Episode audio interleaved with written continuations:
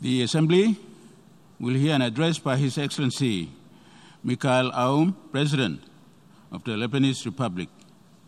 I request protocol to escort His Excellency.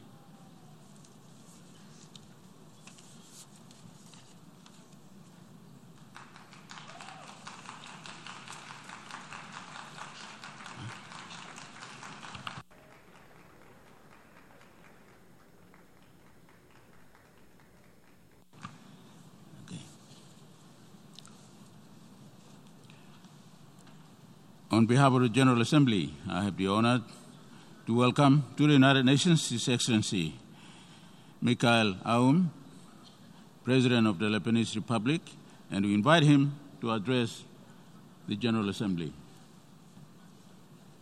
Michelle.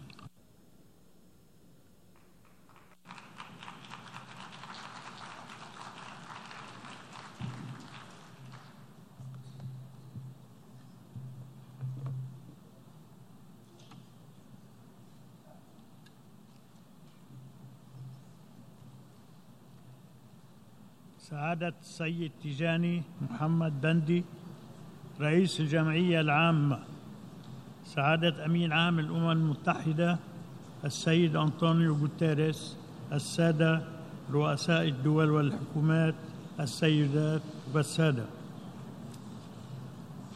يسرني بداية أن أهنئكم حضرة الرئيس على انتخابكم لرئاسة الدورة الرابعة والسبعين للجمعية العامة للأمم المتحدة. متمنيا لكم التوفيق في مهماتكم. كما أشكر معالي السيدة ماريا فرناندا سبينوزا على حسن إدارتها للدورة السابقة. وسوف أتابع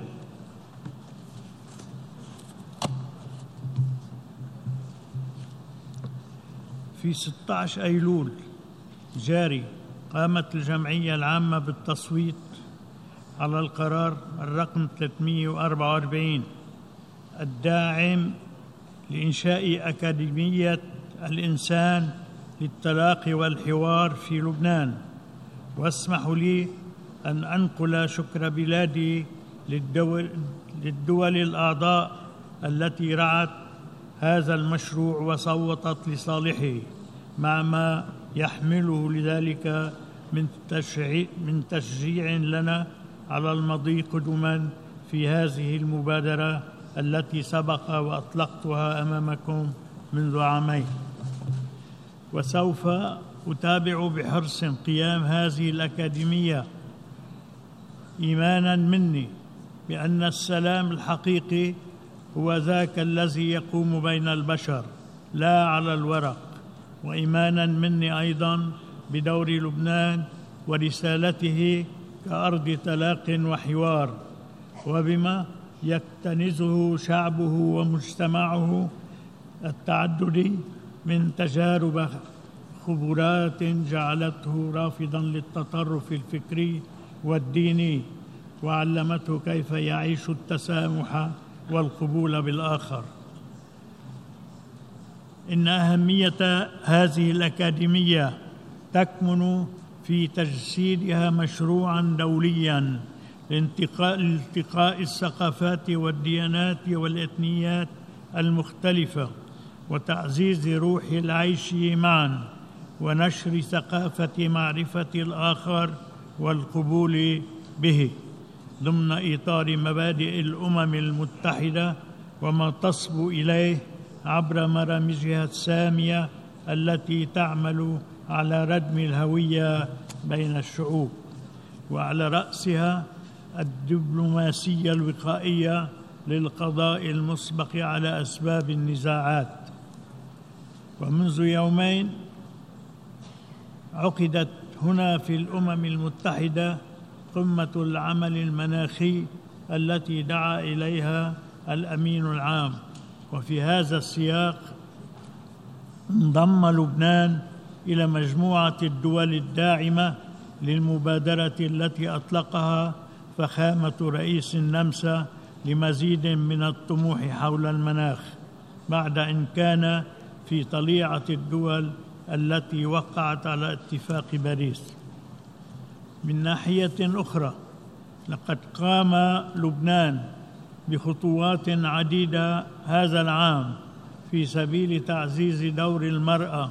فقد أقرت الحكومة اللبنانية خطة عمل وطنية شاملة لتنفيذ قرار مجلس الأمن 1325 حول المرأة والسلام والأمن وباشرت تنفيذها. كما أنجزنا كل الخطوات المتعلقة بتفعيل عمل الهيئة الوطنية لحقوق الإنسان ولجنة الوقاية من التعذيب. السيد الرئيس أيها الحضور الكريم لقد انحسرت الحرب الساخنة التي عمت دولنا عدة في الشرق الأوسط خلال العقد الأخير إلا أن آثارها ونتائجها على بلداننا ومجتمعاتنا تزداد انتشارا وترسخا وخصوصا على الصعيدين الاقتصادي والاجتماعي.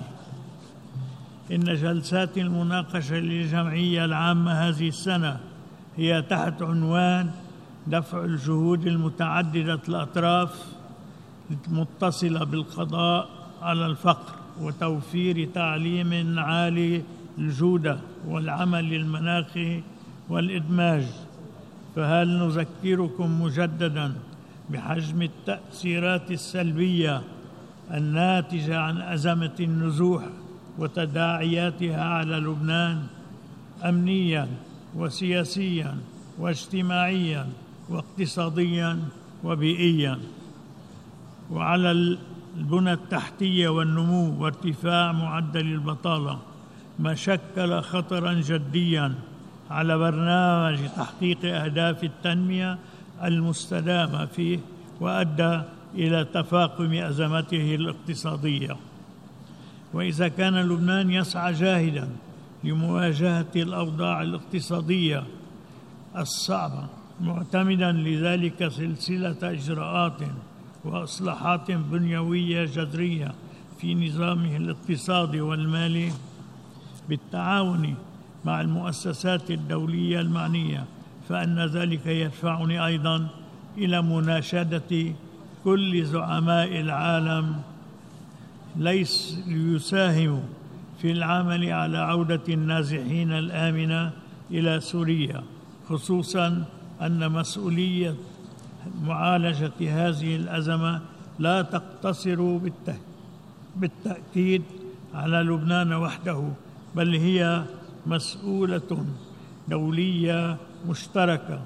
تحتم علينا أن نتعاون جميعا على إيجاد الحلول لها وبصفة عاجلة. إذ لا يمكن للمجتمع الدولي أن يكتفي فقط بتأمين الحد الأدنى من المساعدات للنازحين واللاجئين في أماكن نزوحهم. وتغييب برامج العودة الآمنة والكريمة لهم. إن شروط هذه العودة أصبحت متوافرة فالوضع الأمني في معظم أراضي سوريا ووفقا للتقارير الدولية أضحى مستقرا والمواجهات العسكرية انحصرت في منطقة إدلب وقد أعلنت الدولة السورية رسميا وتكرارا ترحيبها بعودة أبنائها النازحين. وقد غادر من لبنان حتى اليوم 370 ألف نازح عاد منهم إلى سوريا ما يزيد عن 250 ألفا. ولم ترد أي معلومات عن تعرضهم لأي اضطهاد أو سوء معاملة. في المقابل ترتسم لدينا علامات الدول الفاعلة والمنظمات الدولية المعنية الساعي إلى عرقلة هذه العودة والادعاءات بخطورة الحالة الأمنية في سوريا وإثارة المخاوف لدى النازحين.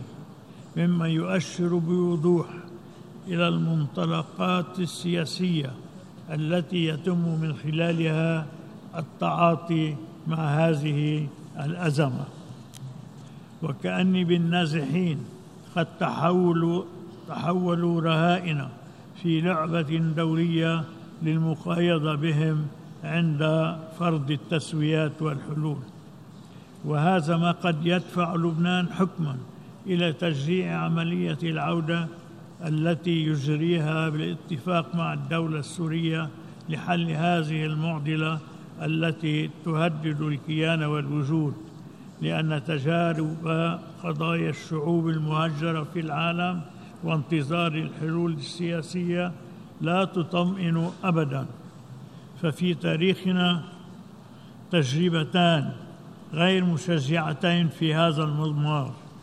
الأولى في العام 1974 أثر اندلاع الحرب في قبرص ولجوء قسم كبير من القبارصة إلى لبنان ثم عودتهم السريعة إلى بلادهم فور إعلان وقف إطلاق النار من دون انتظار الحل السياسي الذي لم يتحقق إلى اليوم. والتجربة الثانية بدأت في العام 1948 مع موجات نزوح الشعب الفلسطيني إلى دول الشتات وإلى لبنان بشكل خاص حيث لا يزال الفلسطينيون يعيشون في المخيمات على حلم العودة وينتظرون الحل السياسي وتنفيذ القرار 194 منذ واحد وسبعين عاما. وفي سياق متصل أنبه من خطورة تقليص خدمات منظمة الأونروا التي تقدمها للاجئين الفلسطينيين مما تسبب بمزيد من الضغط الاجتماعي والمالي عليهم وعلينا. مما يهدد بتحويل الشباب الفلسطيني من طلاب علم إلى طلاب ثأر. وأسجل هنا رفض لبنان القاطع كل محاولة للمس أو تعديل ولاية الأروى وأن أشادر الدول. وأناشد الدول المساهمة في موازنتها مضاعفة مساهمتها للتمكن من استعادة دورها الحيوي. حضرة الرئيس أيها السادة إن أزمة الشرق الأوسط المتمادية منذ عقود تزداد تعقيدا لأن كل مقاربات الحلول وكل الممارسات الإسرائيلية تناقض المبادئ التي قامت عليها الأمم المتحدة. فتهويد القدس والسياسة الاستيطانية الممنهجة والتشريعات المخالفة لحقوق الإنسان والاعتراف بضم أراض تم احتلالها بالقوة كما حصل بالنسبة لمرتفعات الجولان والوعود الانتخابية بضم أراض جديدة مع ما يرشح عن صفقة القرن من إزالة حدود بعض الدول وضرب وحدة أراضيها. إلى تصفية القضية الفلسطينية وإبقاء الفلسطينيين حيث هم والضرر الذي سيلحق بلبنان جراء ذلك كونه يضم قسما كبيرا من اللاجئين. كل ما سبق يقوض أي فرصة للسلام في الشرق الأوسط وينذر بمستقبل مجهول قاتم من دون شك. لأن حقوق الشعوب تبقى حية مهما طال الزمان. السيد الرئيس أيها السادة إن الخروق الإسرائيلية للقرار 1701 لم تتوقف يوما. وكذلك الاعتداءات المتمادية على السيادة اللبنانية برا وبحرا وجوا والعمل العدواني السافر الذي حصل الشهر الماضي على منطقة سكنية في قلب بيروت وهو الخرق الأخطر لهذا القرار. كذلك الحرائق التي استمرت لأيام داخل مزارع شبع المحتلة جراء القذائف الإسرائيلية الحارقة تشكل جرما بيئيا دوليا يستوجب إدانة من من تسبب لها. من على هذا المنبر أعيد التأكيد أن لبنان بلد محب للسلام. ونحن ملتزمون القرار 1701 ونجهد دائما لاحترامه. ولكن التزامنا هذا لا يلغي حقنا الطبيعي وغير القابل للتفرغ بالدفاع المشروع عن النفس عن أرضنا وشعبنا بكل الوسائل المتاحة. وأعيد أيضا تأكيد تمسك لبنان بحقوقه السياديه على مزارع شبعة وتلالك فرشوبة وشمال الغجر المحتله وهو لن يوفر أي فرصة في سبيل تثبيت حدوده البرية المعترف بها دوليا بالوثائق الثابتة في الأمم المتحدة. وكذلك ترسيم الحدود البحرية وذلك بإشراف الأمم المتحدة وذلك مع ترحيبه بأي مساعدة من أي دولة بهذا الخصوص. في وقت سوف يباشر بعمليات التنقيب عن النفط والغاز في مياهه الإقليمية. قبيل نهاية هذا العام بحسب القوانين والأعراف الدولية حضرة الرئيس أيها السادة في الوقت الذي يباشر لبنان تحضيراته للاحتفال بمئوية لبنان الكبير. تحل الذكرى الخامسة والسبعون لإنشاء منظمة الأمم المتحدة في 24 10 1945 وقد شهد العالم منذ ذلك التاريخ العديد من الحروب والصراعات خصوصا في منطقة الشرق الأوسط. النقطة الساخنة باستمرار حيث ترتفع الحرارة فيها أو تهبط ولكنها لا تبرد أدبا. وشعوبنا تدفع دوما الثمن من أمنها واستقرارها وسلامها واقتصادها وحتى تنوعها الديموغرافي. وجوهر المشكلة هو نفسه تعارض مصلحة الأقوياء مع حق الضعفاء فتضيع المبادئ والمنطق والعدالة وتتميع الحلول. إن الانحراف الطاغي اليوم على السياسة أفقد العالم استقراره. بعدما تقوضت جميع المعالم التي يهتدى بها ولم تعد هناك مقاييس لحصر الخلافات والسيطرة عليها وبالتالي لحلها وفق قواعد المعمول بها. ما جعل العديد من الشعوب عاجزة عن اتخاذ خيارات سياسية تتخطى حدودها ومنعها عن اللقاء والتعاون. فضاعت فرص كثيرة لحل النزاعات وأفسح بالمجال واسعا للفوضى. لقد قامت الأمم المتحدة بالكثير من المبادرات الهادفة إلى إعلاء صوت السلم والتنمية. نجحت في بعضها ولم تصل إلى النتائج المرجوة في العديد منها. والمأمول منها اليوم تعزيز المبادئ العامة والقانون الدولي والمواثيق لأنها المرجع الوحيد لصون الحقوق.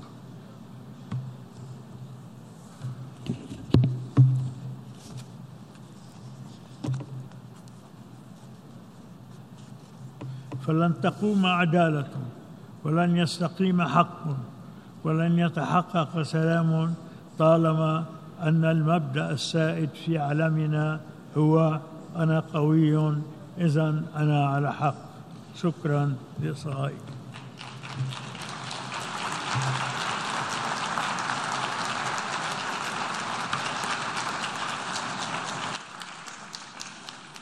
On behalf of the General Assembly, I wish to thank the President of the Lebanese Republic for a statement just made. May I request, request representatives to remain seated while we greet the head of state.